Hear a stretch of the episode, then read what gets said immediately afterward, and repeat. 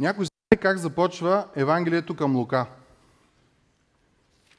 То почва най-интересно от всички други.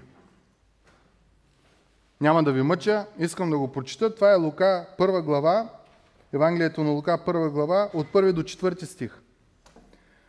Понеже мнозина предприеха да съчинят повест, и обърнете внимание, тук говори за Евангелията, и как за съвършенно потвърдените между нас събития.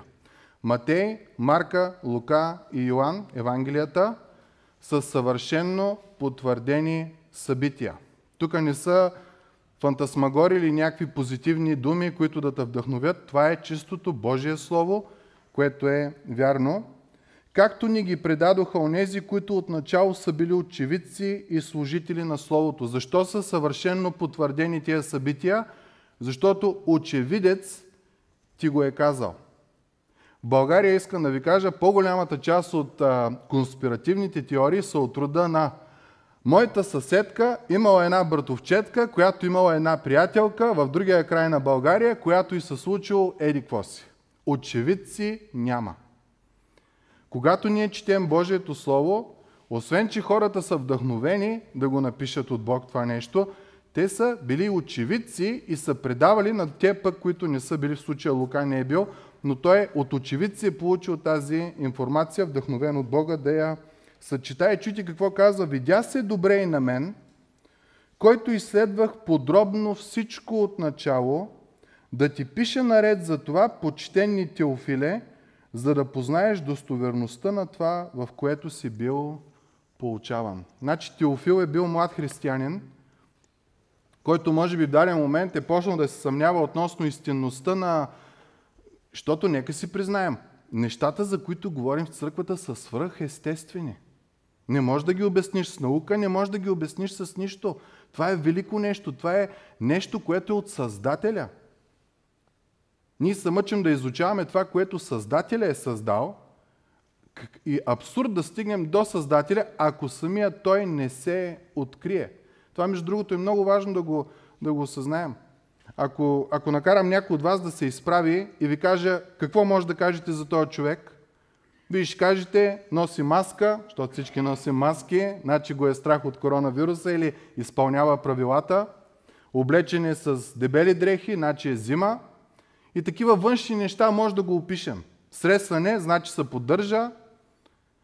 Обаче, когато този човек започне да говори за себе си, тогава ние разбираме кой всъщност е той. Разбирате ли, мили брати и сестри?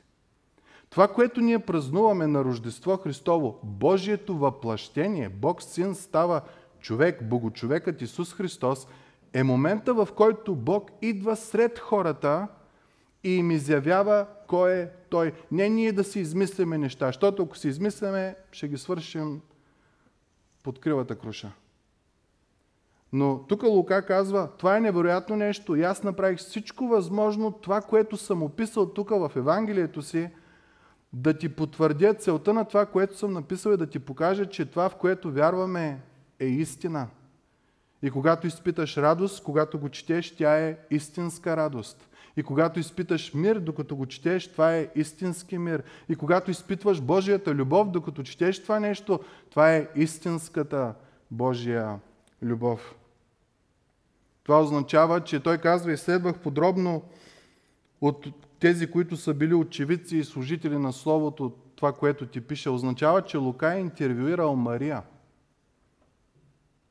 Исусовата майка. Лука е седнал с апостол Петър, с апостол Йоанн и е учил.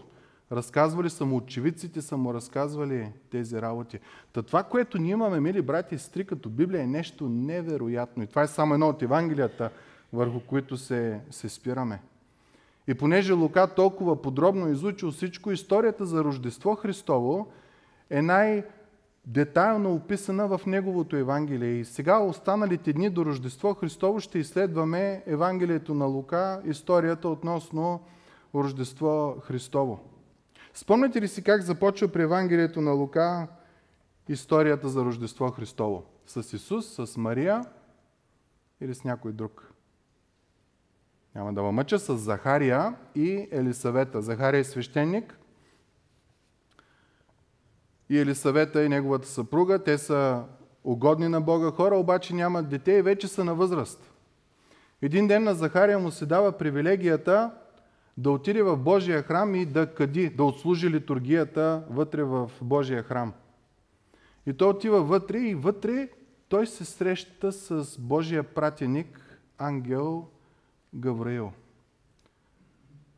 И се среща и ангела му казва някакви невероятни неща. Захария, Господ чу молитвата ти, ти, ще, ти жена, ти, ще зачени, ще роди син, който ще бъде велик пред Господа и ще бъде пред теча, един, който тича пред този, който Бог ще изпрати и ще бъде велико неговото дело.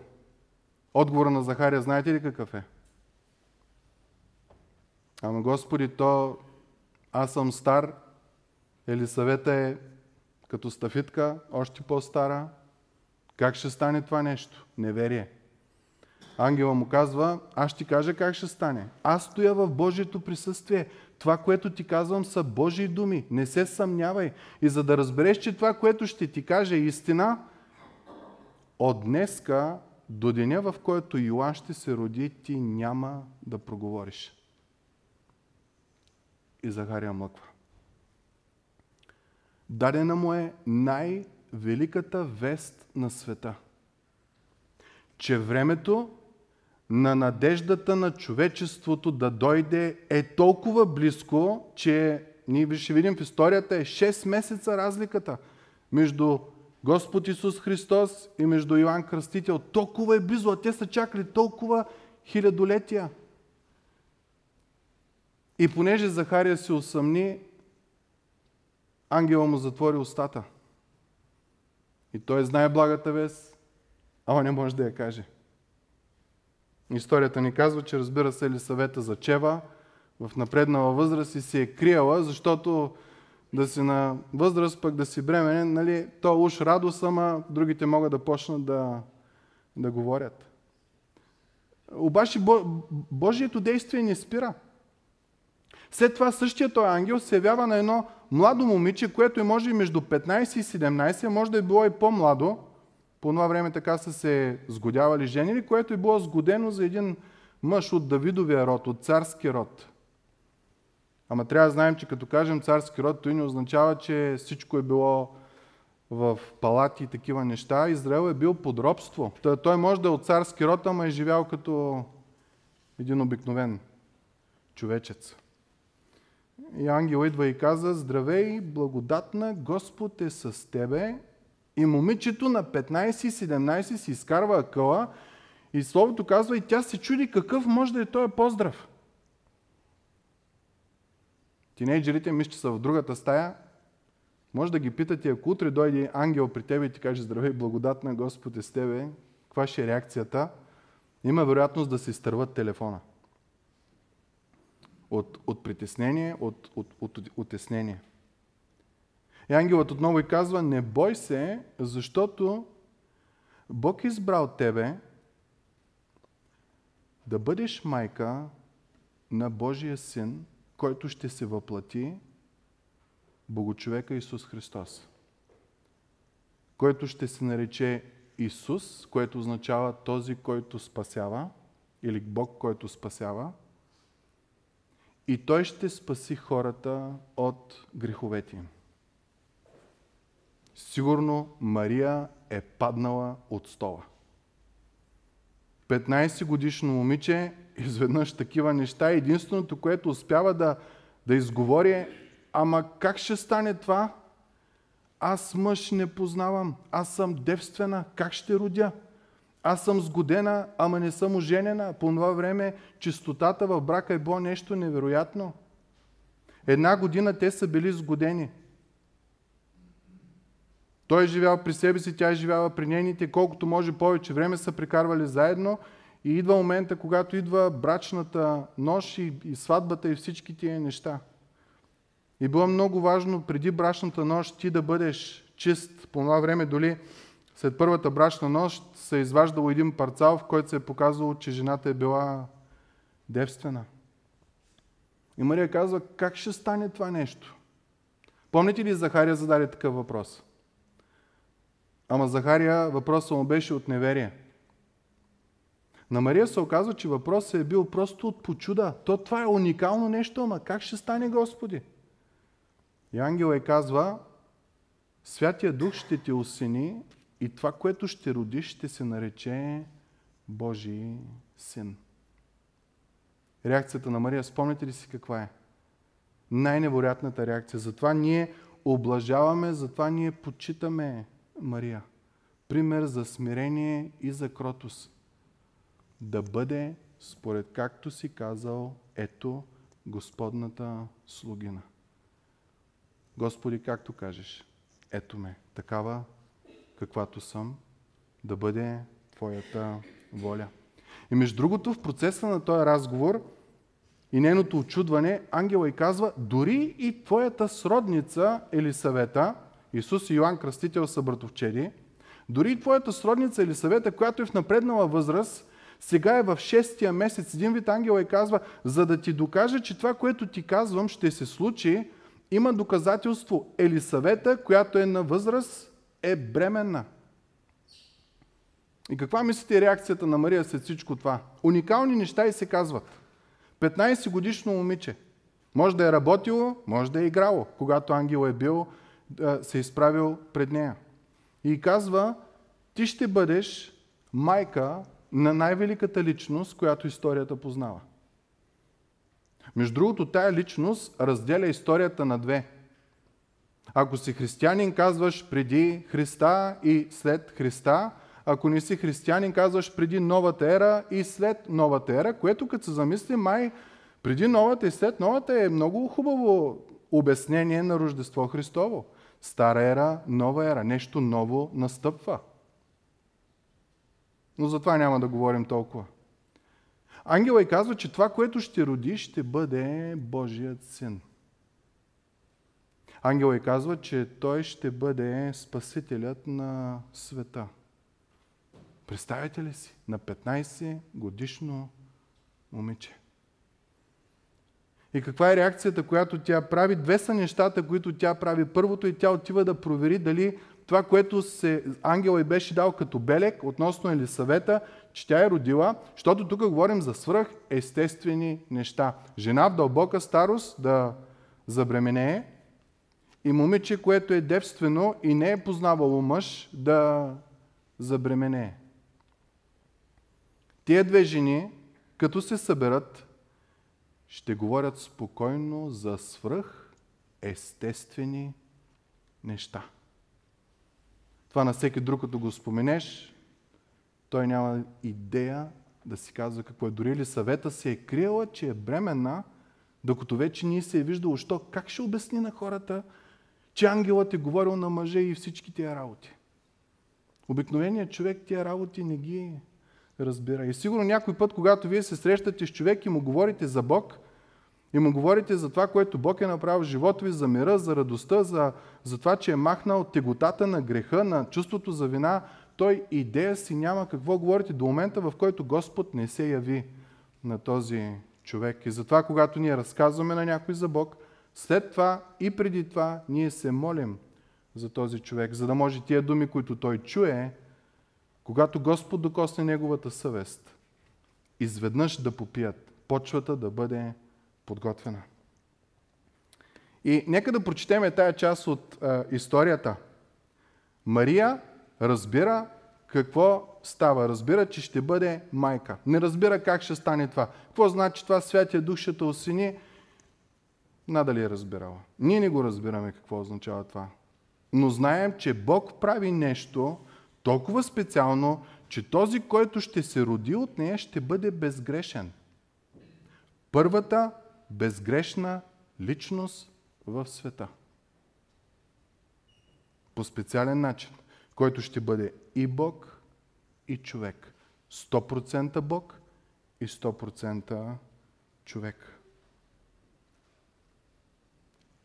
През тези дни, Евангелието на Лука, глава 1, стих 39, ще прочетеме историята, върху която ще разсъждаваме. През тези дни Мария стана и отиде бързо към халмистата страна в един юдейски град и влезе в Захариевата къща и поздрави Елисавета. Мария е пълна с радост. Невероятно слово и е казано. И ангел е казал, доказателството за това нещо е, че Елисавета е бременна, която е в старост. И Мария става и тръгва да види наистина ли е това. А щом Елисавета чу поздрава на Мария, младенецът заигра в отробата й и Елисавета се изпълни със Святия Дух. И след като извика със силен глас, каза, благословена си ти между жените и благословен е плодът на твоята отроба. И откъде ми е тази чест да дойде при мене майката на моя Господ? И блажена е тази, която е повярвала, че ще се сбъдне казаното й от Господа. Ще спрем до тук, по-нататък ще, ще продължиме. Уникални неща. Идването на Божия син. Някои хора казват, че на, на фразата е на коледа става чудеса, на Рождество става чудеса и стана най-голямото чудо. Бог се въплати. Бог не само изпраща пророци, Бог не само изпраща хора, които да ти тълкуват Словото, но сам Бог дойде сред хората. Той, който е безсмъртен, стана смъртен. Той, който е неограничен от времето, той може да бъде по едно и също време навсякъде. Изведнъж се ограничи в тяло, ограничи се във време, ограничи се в място. Той, който имаше цялата власт на света, изведнъж се ограничи, само ограничи от тази власт. Нещо невероятно става. Той, който заслужава цялата слава, се смири. И знаете ли кое е хубавото на всичко това, което а, живеем? След малко Мария ще каже една дума. Величае душата ми Господа. Когато разбира в малко по-голяма дълбочина какво е това, което ще бъде излязло от нейната отроба, какъв е този Бого-човек, който ще излезе. Реакцията е величае душата ми Господа. И трябва да знаем ли, братя и сестри, че всеки един от нас, който се е срещнал с Господ Исус Христос, който се е покаял за греховете си, приел го е за Господ и Спасител и Бог е обещал, че е дошъл да живее в Неговото сърце, невероятни неща стават в Неговия живот. Трудно е да се опише, то трябва да се преживее.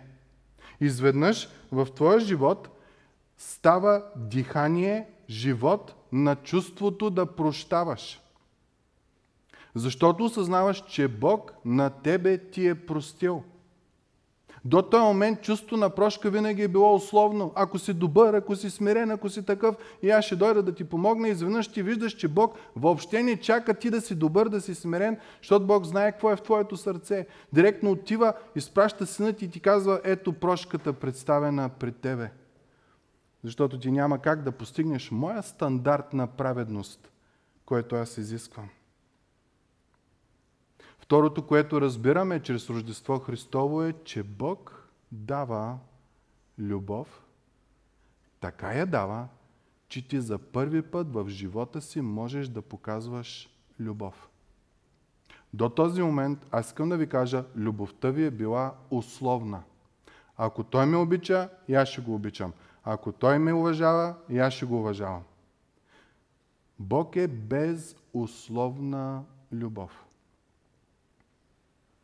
Защото Бог толкова възлюби света, че даде своя син, за да не погине никой, който повярва в Него.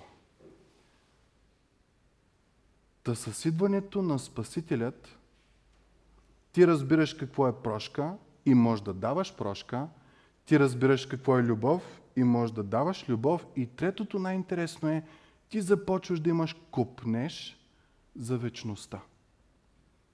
До този момент твоя купнеш ще бил каквато кола да купя, колко да ми е заплатата, здравето ми как е, къщата в която живея, апартамента в който живея, нещата, които съм натрупал, нещата, с които съм се оградил и тия неща, земни, земни, земни неща, които като умреш и не може да ги вземеш, дори да те заровят. Аз съм чувал, че на някои места хората ги заравят с мерцедесите им. И след време, като отровят, ни мерцедес, ни, ни човек. Глупост, глупост, глупост. В момента, в който вечният се докосне до тебе, ти започваш да мислиш за вечността. За това, което тук като го правиш, няма да спре с твоята смърт, а ще продължи. Апостол Павел казва, труда ви в Господа не е напразен. Когато ти благославяш, Бог така използва това благословение със своята си сила, че то да продължи с поколения напред. И ти благославяш не защото си голямата работа и силен, ами защото Господ ти е дал и силата, и желанието, и възможността да можеш да благославяш. Та Рождество Христово е толкова важно. Ние се научаваме на истинска любов. Защото към нас се показана любов безусловна. Ние се научаваме да прощаваме, защото на нас ни е било простено. Ние се научаваме да мислим за вечни, стойностни неща, а не за нещата, които са около нас. И покрай Рождество Христово осъзнаваме и нещо друго, че Той е толкова велик, че нищо не може да ни раздели от Божията любов, която е показана чрез Него, чрез Исус Христос. И когато ти чуеш всички тия думи, какво идва в твоята душа? Изблик на радост. Величае душата ми Господа. Той е показал към мене любов и аз мога да показвам любов. Той ми е простил и аз мога да прощавам. Той вечният се е докоснал до мене и аз мога да мисля вече за вечни стойностни неща, а не за неща, които с времето изчезват, които преминават. Дали е тялото ни, дали са материалните неща, които имаме. И ти разбираш нещо много ценно, че Той, който ти е докоснал, който ти е простил, който ти е възлюбил и ти е научил да обичаш и да прощаваш, от Него нищо не може да те раздели. От Неговата любов нищо не може да те раздели. И ти, това, което ти остава, ако наистина си осъзнал тия неща и се разбрал, че Господ ти е докоснал и не е просто нещо позитивно, мислене и някакви такива неща, започваш да прославяш Господа. Преди време се срещнах с а, един младеж и му обяснявам за тия неща. И аз като говоря, се изпълвам с радост, предполагам и във вашето сърце а, тая Божия радост се намира. И говоря, и говоря, и говоря. И той, че аз тия работи ги знам, викам, ти ударя един шамар. Това е Божията радост, Божията надежда.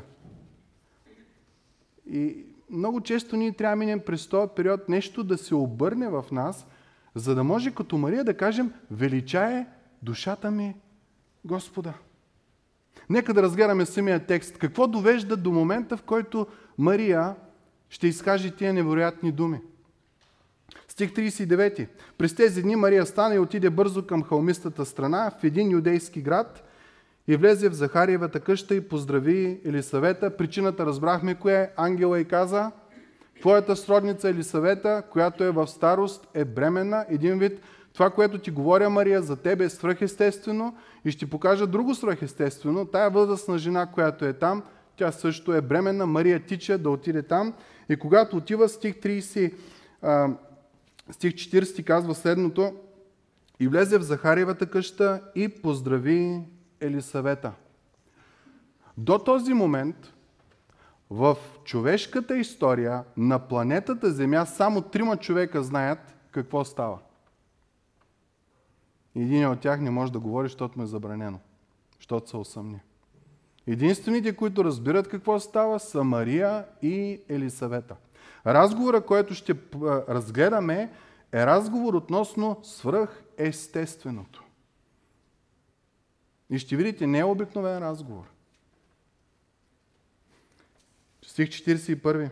И що ме ли съвета чу поздрава на Мария, младенецът заигра в отробата. И по-нататък в 44 стих ние разбираме, че причината да заиграе е от радост.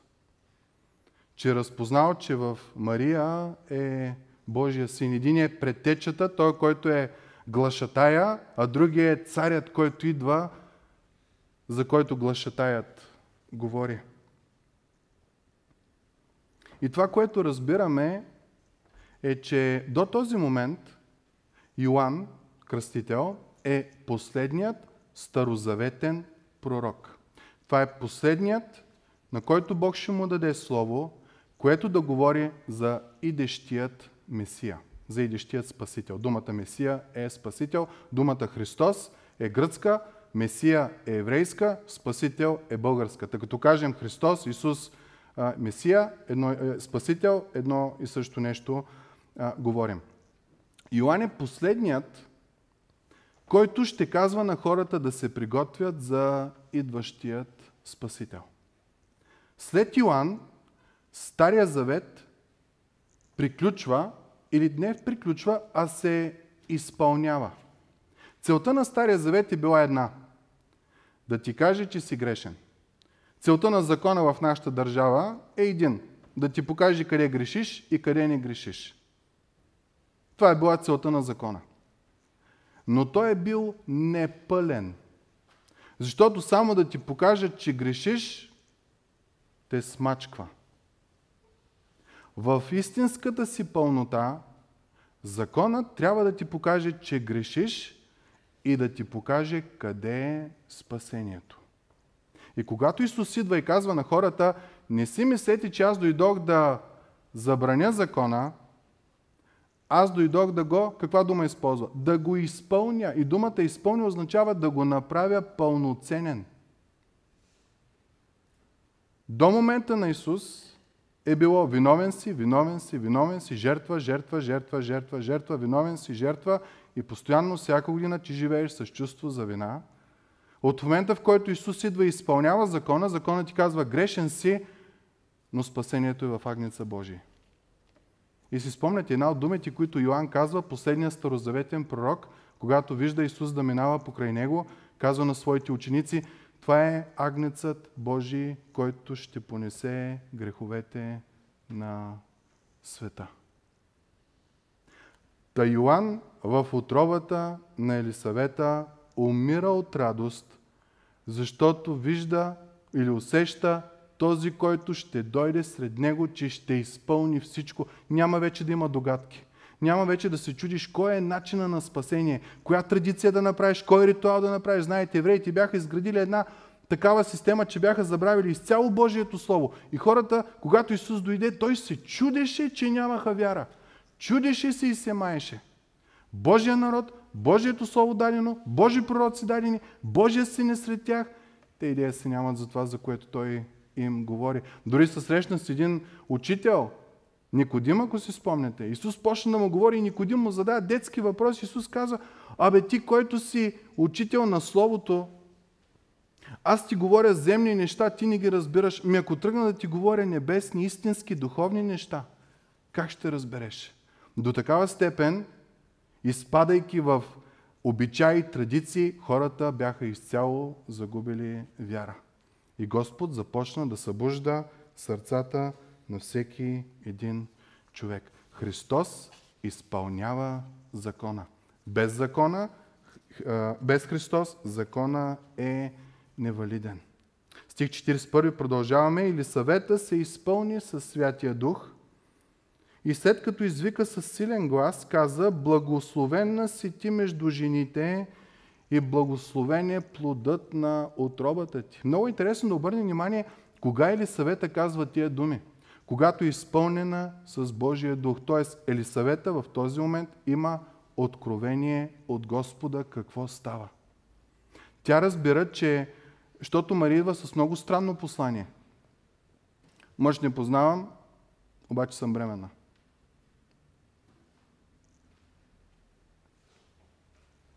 Трябваше Бог да открие на Елисавета какво става в нея. И тук думите са невероятни. Благословена си ти между жените и благословен е плодът на отробата ти. Трябва да знаем нещо.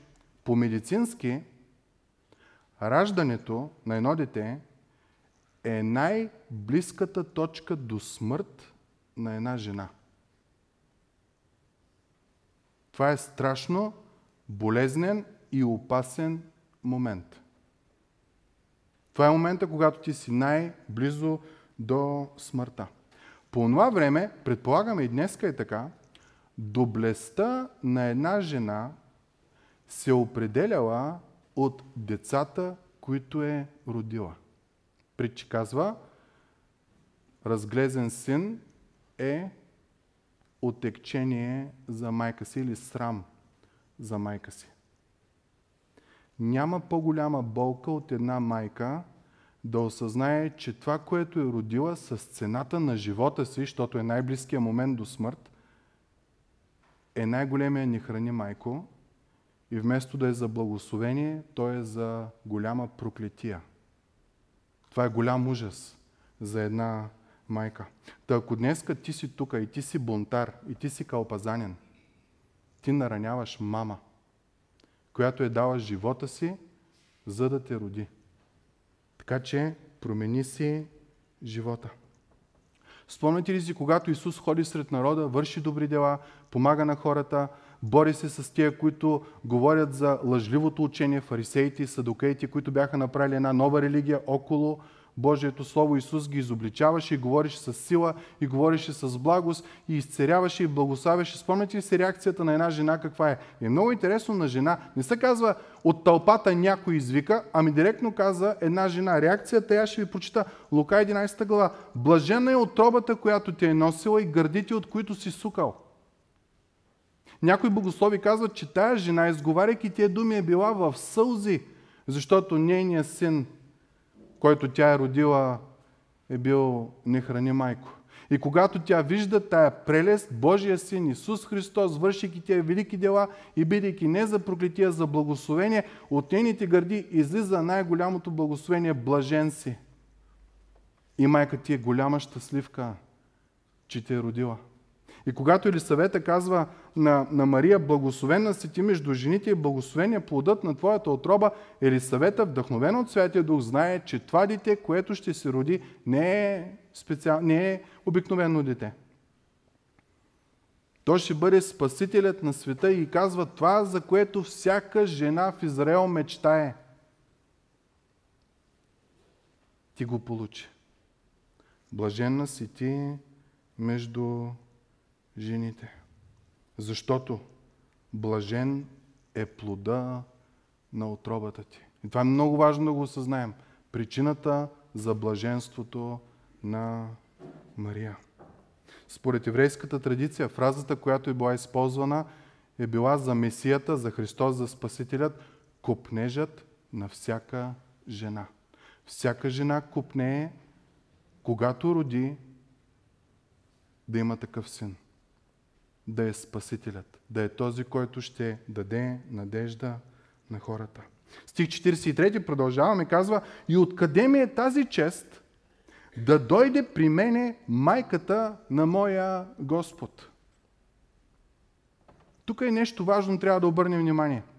В този ден, в който те двете се срещат, Исус в плода на Мария най-вероятно е на няколко дена – Мария като чува това, което казва ангела, веднага тръгва при Елисавета.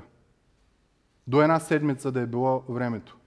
Което означава, че според Библията, кога човек става личност в отробата на майка си?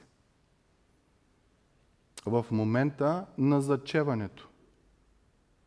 Та аборти, такива неща, няма трети, пети, девети месец. Нали сега новото е, преди да се роди, до деветия месец някъде се предлага, България слава Богу го няма, ако абортираш, ти не убиваш човек. Според Библията, още в момента на зачеването, това е личност, това е човек.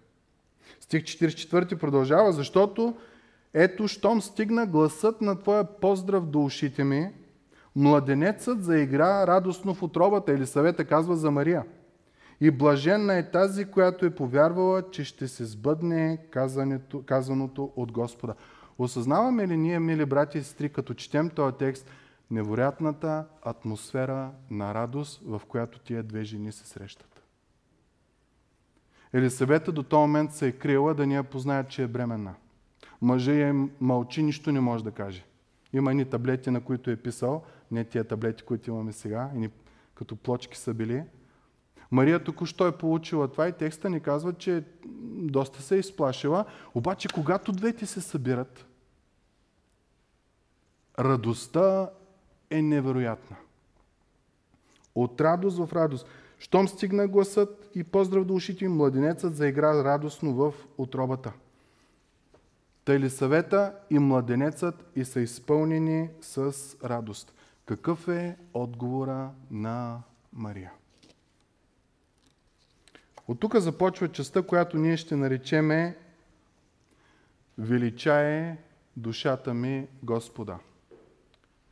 Стихотворението, което Мария изказва, вдъхновено от Бог, църквата го познава като магнификат. Това е латинска дума, която означава прославям или величая. И оттам магнификата на Мария, величаенето на Мария на Господа. Та малко информация, ако искате да знаете. Характерно, характерното за тая поема, за тая песен е много важно. Мария цитира Стария завет 15 пъти. Което какво означава? Момиче на 15 години си знае Библията. И когато дойде момента да прославя Господа, тя не се чуди какво да каже. Има ли сте този момент?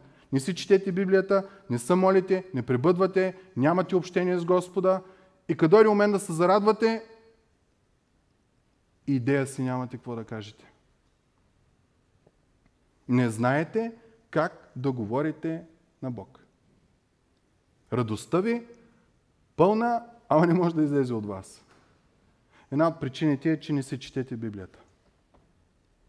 Тук това 15 годишно момиче, което не е било задължено да изучава Библията. Обикновено мъжете са тия, които са ги назорвали да, да учат Библията по това време. Стария завет, те това са имали. Но Мария 15 пъти го цитира в няма и 10 стиха. Това момиче е било потопено в Божието Слово и Бог нямаше никакъв проблем да я използва. Това е много важно да го осъзнаем.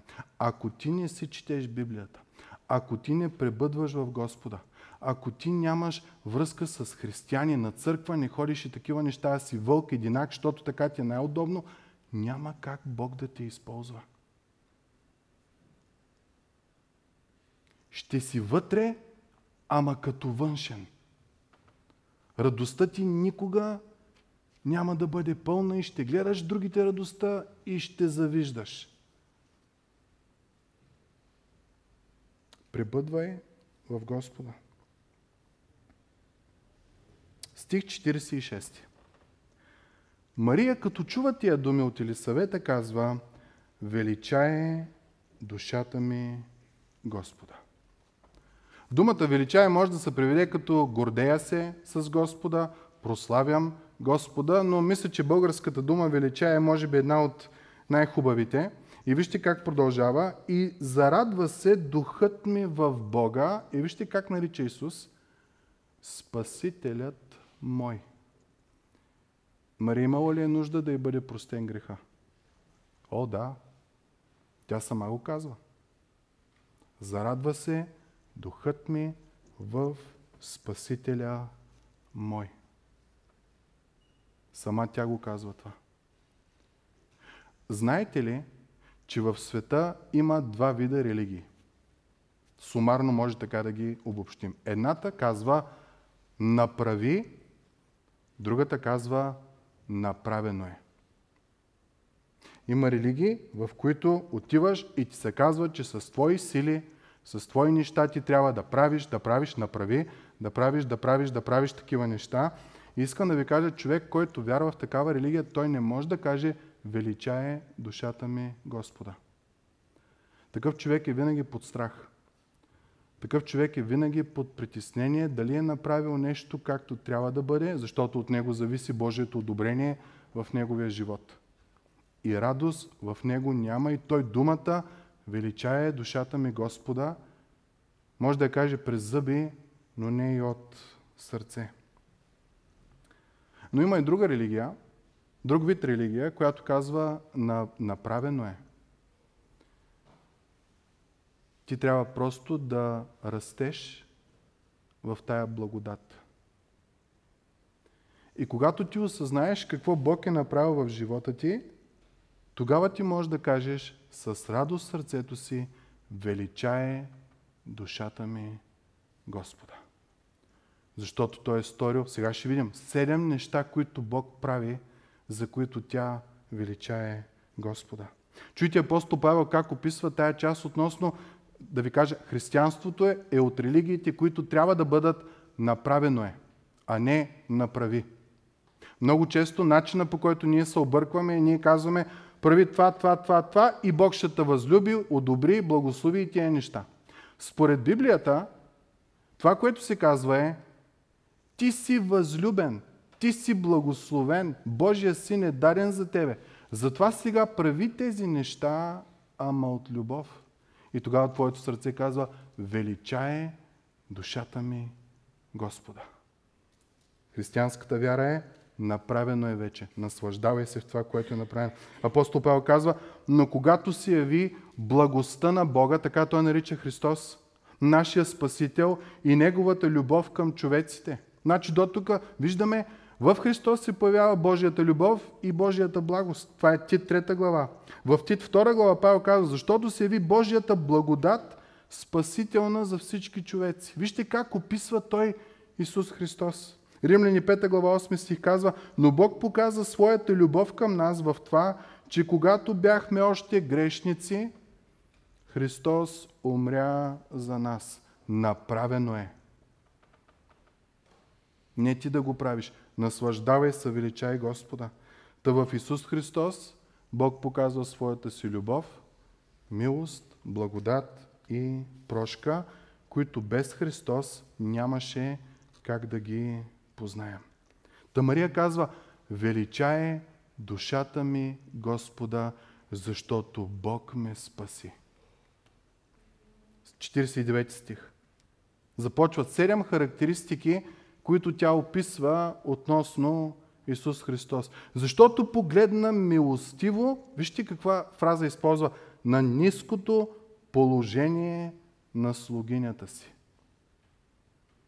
И тук по думата ниско не е, ще си дребен, ами е нищожно. В грях си, в тиня си, в недобро си. И Бог вместо да сложи ръката да те затапи и да каже край, правя нов човек, Бог показва милост и снисхождение към тебе. Преди, може би, 30 години имахме един брат в църквата, казваше се Петко, беше бивш моряк. Една от любимите му песни, всеки път е там стоеше където е брата, той се изправяше на нея и това песента беше Велики Боже. И няма да забравя, бях много малък тогава, но това ми правеше впечатление. На последния куплет той се разриваваше и не можеше да го изпява целия. Искам да ви прочита последния куплет. Кога Спасителя с любов и милост съзра сред бедност и сред нищета, кога го видя там на кръста с горест, разпнат за греховете на света. За мене, казва той, аз съм в тинята и от тинята го виждам. И той заради мене, вместо да ме унищожи, отива на кръста, за да ме извади от тинята. И никога не можеше да завърши куплета, винаги се разриваваше. Та какво казва Мария? Бог ни обича. Бог поглежда милостиво към нашето нише състояние. Нише, защото ние не можем да прощаваме. Нише, защото ние не можем да, да обичаме. Нише, защото любовта ни се е превърнала в инстинкт, който животните имат. Само секс, само, само задоволяване на нагони на такива неща. А любовта е много повече от това нещо. И ние сме ниши, ниши, ниши. Понякога сме по-долни от животните и зато и се радваме, като видим куче и коти как се обичат или някакви такива неща, защото знаем, че в нас това не може да стане. Когато Бог поглежда на това, когато Бог вижда тая мизерия, в която живеем, Мария казва, той погледна милостиво на ниското положение, в което се намирам. Бог ни обича. И ето от сега, продължава стих 48, ще ме облажават всички родове, защото всемогъщият извърши за мене велики дела.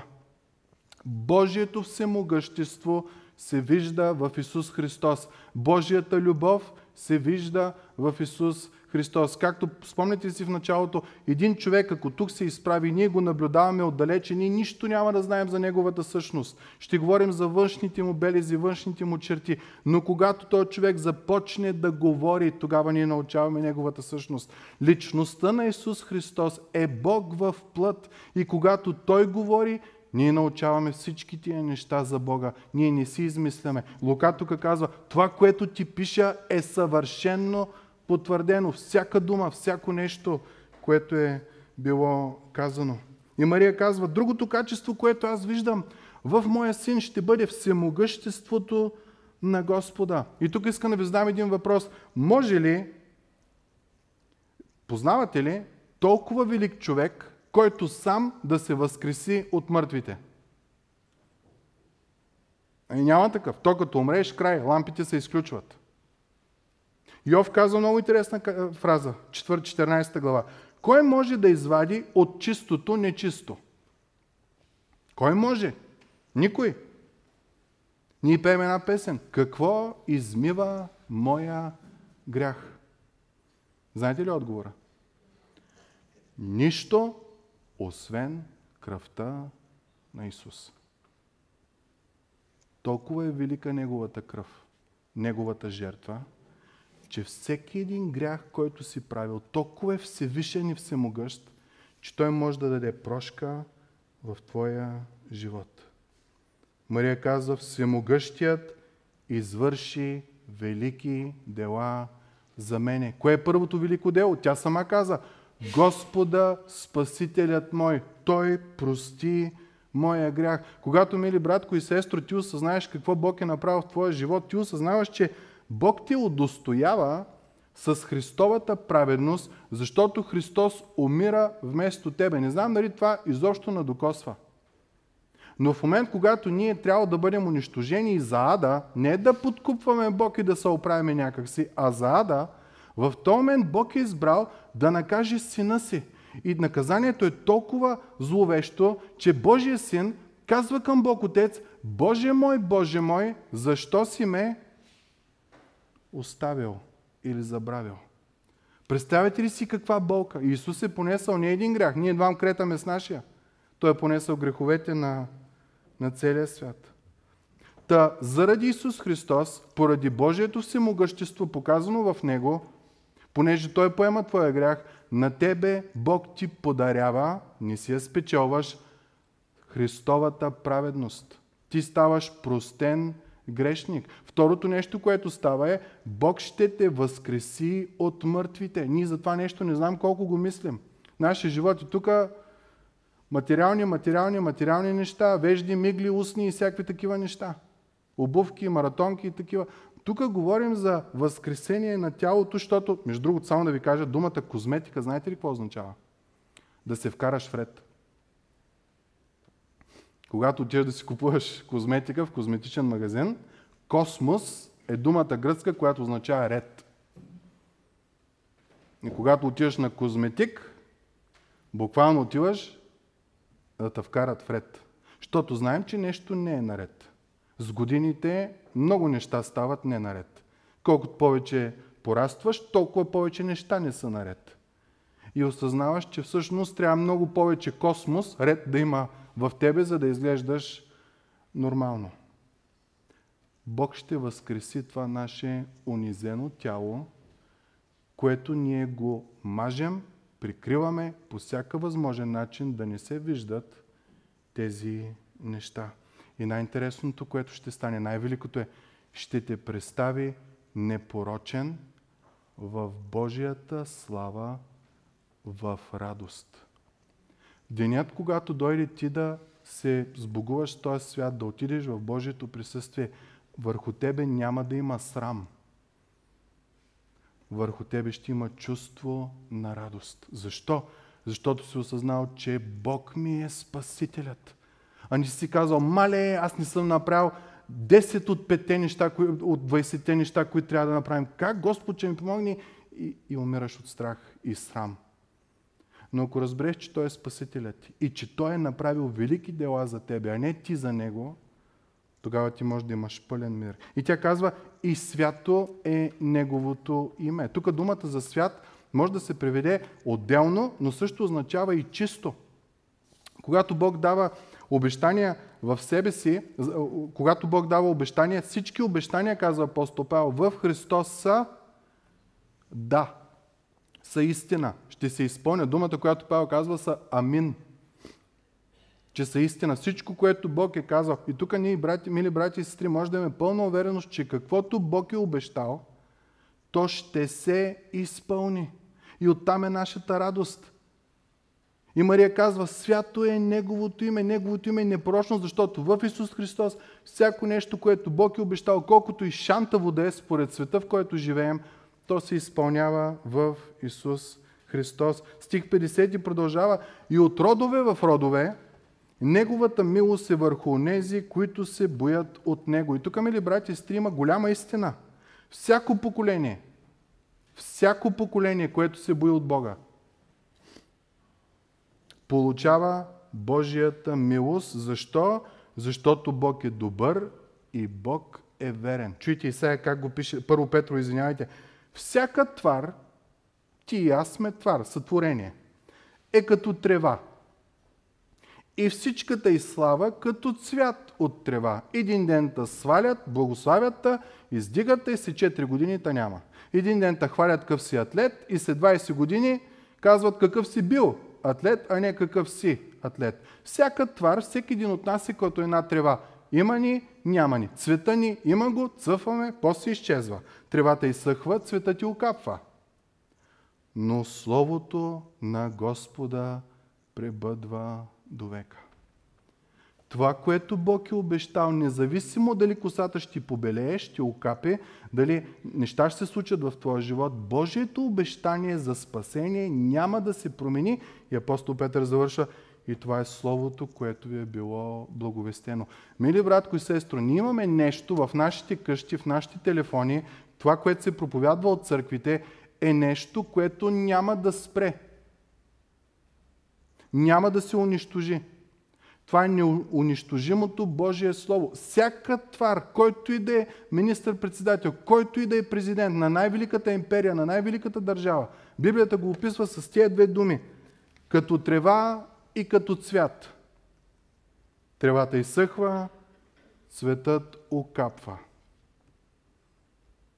Идва момент, когато всеки свършва. Но това, което остава, е Божието Слово. Затова ние, мили брати и сестри, четеме Библията. Затова ние прилагаме в живота си, защото знаем, че това е опитано и е вдъхновено от Бог. Това е самата истина в този свят. Един единствен път в живота си отидах да вдигам тежести. Един единствен, посрамих се и от тогава не съм ходил. Когато отидах там, беше един човек, който вдигаше тежести на лежанка 160 кг. Ако не вдигате тежест, това е голяма тежест. И човека трябваше 5 пъти да го вдигне. Някакви серии си беше правил. И аз докато вдигам там 10 кг гири, гледам, он вдига 160. Първия, втория, третия път няма проблем. На четвъртия усещам как вече лактите почват да му се подават, ама си викам, аз ако помогна, аз ще се гътна заедно с него. И го гледам. И на петия път, то се вижда, че няма сили, и изведнъж се вижда как ръцете му почват да се връщат. Той 160 кила на гърдите, хич не е хубаво. В този момент от някъде излиза някой, хваща а, штангата, я вдига и я закача на мястото, където трябва да бъде. И му казва, май малко са пооплаши, а? И той му казва, а не, ти си ми приятел, аз знаех, че ти ще дойдеш да ми помогнеш. Мария, осъзнавайки какво става в нея, казва, знам те, Боже, че ти има. Знам, че си милостив, знам, че те е грижа, знам, че моето принизено състояние ти с милост поглеждаш към него, знам, че ти виждаш немощта ми, знам, че ще дойдеш и да ми помогнеш. Тоест Мария е уверена в Божията вярност и от родове в родове неговата милост е върху нези, които се боят от Него. Стих 51. Извърши силни дела със своята ръка, разпръсна онези, които са горделиви в мислите на сърцето си, свали владетели от престолите им и издигна смирени. Много често ние си задаваме въпроса, според Библията, какво става с злия човек? Защото в църквите говорим за Божията любов, за Божията прошка, за Божията радост, ама виждаме, че света около нас не е така вдъхновен и радостен, че Бог им е простил и че Бог ги обича. Дори някои нарочно избиват Божиите хора, нарочно горят Божието Слово, нарочно хулят Божието име, нарочно изтриват Божиите заповеди. Какво става с тия хора? Мария казва тук, Бог ще извърши силни дела към тях. Ще разпръсне тия, които са горделиви, т.е. няма да са едини, няма да са силни. Свали владетели от престолите им. Откровение 19 глава ни казва какво ще стане с тия, които са против Бог. Те няма да оцелеят. Няма да имат мир в живота си. Стих 53. Гладните напълни с блага, а богатите отпрати празни. Тук Мария иска да покаже Божията благодат, мили брати и сестри. Кои са благата, с които Бог пълни тебе и мене? И да не сте посмяли да кажете, имам работа, имам пари, имам, имам такива неща. Благата, които Господ дава, са невероятни. Удостоявате с Христовата праведност. Когато ти застанеш пред Бог, няма да си в срам, в страх, ти ще си в радост. Получаваш правото да бъдеш наречен Божие дете. За света може да си най-голямата шматка, но той, който е създал света, казва, ти си мое дете. Нарича ни храм, нашите тела са храм на Святия Дух, нарича ни невеста, представяте ли си? Най-интимната връзка, която може да има между двама човека, Бог избира символа на тая връзка да опише връзката между вярващия и между Бог. Той е моята невеста, аз съм нейният, неговият младоженец. Дава ни царството си и Словото казва, чрез Христос ние получаваме благодат върху благодат. Чрез Моисей дойде закона, чрез Христос дойде благодат върху благодат. Та, идеята каква е? Бог прави невероятни неща за нас.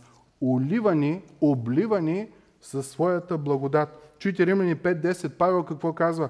Защото ако бяхме примирени с Бога чрез смъртта на Неговия син, когато бяхме неприятели, т.е. ако Бог се сприятели с нас, зарови томаховката и създаде мир с нас, докато ние бяхме грешници, докато ние казвахме, че Бог го няма, докато го псувахме и такива неща, и Бог го направи не е така, а ще простя, няма проблем, ами даде Неговия син да умре за наказание за греха, който ние сме правили, Павел казва, колко повече сега. Вече имаш ти мир в Бога, ще се избавим чрез Неговия живот. Мили брати и сестри, две години, всеки ден, можем да говорим за благата, които Господ ни дава и няма да ни стигне времето. Толкова е чуден той. Второ Коринтия ни казва, защото знаете благостта на нашия Господ Исус Христос, че като беше богат, за вас стана сиромах, за да се обогатите вие чрез неговата сиромашия.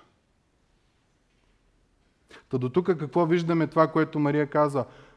В Христос ние виждаме частите от Божия характер, наречени любов, величие, святост, милост, справедливост и благост. И идва последната част. Може би най-близката за нас. Неговата вярност. Стих 54. Помогна на слугата си Израил, за да напомни, да покаже своята милост, както беше говорил на бащите ни към Авраам и към неговото потомство до врека. Та Мария какво казва? Бог изпраща Спасител не защото сме много добри, много такова Бог е казал, ей, най-накрая достигнахте нивото на съвършенство и сега вече следващото ниво изпращам ви сина си. Ами не, Мария казва, защото Бог обеща, че ще прати Спасител още на Авраам. Бог удържа на своите си обещания. Следващата неделя, като дойдем, ще видим всички тези обещания, как са в една времева рамка. Та Бог е верен не защото го заслужаваме, а заради своят си характер. научаваме, че цялото писание, Стария завет, е било с една единствена цел – да говори за обещанието Христос. Ще ви прочита само няколко стиха. Лука 24-27. Това е по пътя за Емаус с двамата ученика. И като почна от Моисей, това е битие, и от всички пророци, и тълкуваше писаното за него във всички тях. Когато Филип намери Натанаил, спомняте ли си какво му казва? Йоанна 1 глава. Намерихме онзи, за когото писа Моисей в закона и за когото писаха пророците Исус, Йосифовия син, който е от Назарет. Много често спираме върху отговора на Натанаил. А, че от Назарет, че има в Назарет? Там тикви растат. Но Филип, когато се е срещнал с Христос, си е казал, това е Той. Това е Той, който сме чакали и ожидали цял живот. Исус казва, да не мислите, че съм дошъл да разруша закона или пророците. Не съм дошъл да ги разруша, дошъл съм за да ги изпълня. Йоанна 5 глава Исус казва на фарисеите, вие следвате писанията, понеже мислите, че в тях имате вечен живот. живот. И те свидетелстват за мен. Защото ако вярвахте на Моисей, щяхте да повярвате и на мене, понеже той за мене писа. Исус Христос е изпълнението на Божиите обещания от хилядолетия назад. Помогна на слугата си Израил, за да напомни, да покаже своята милост.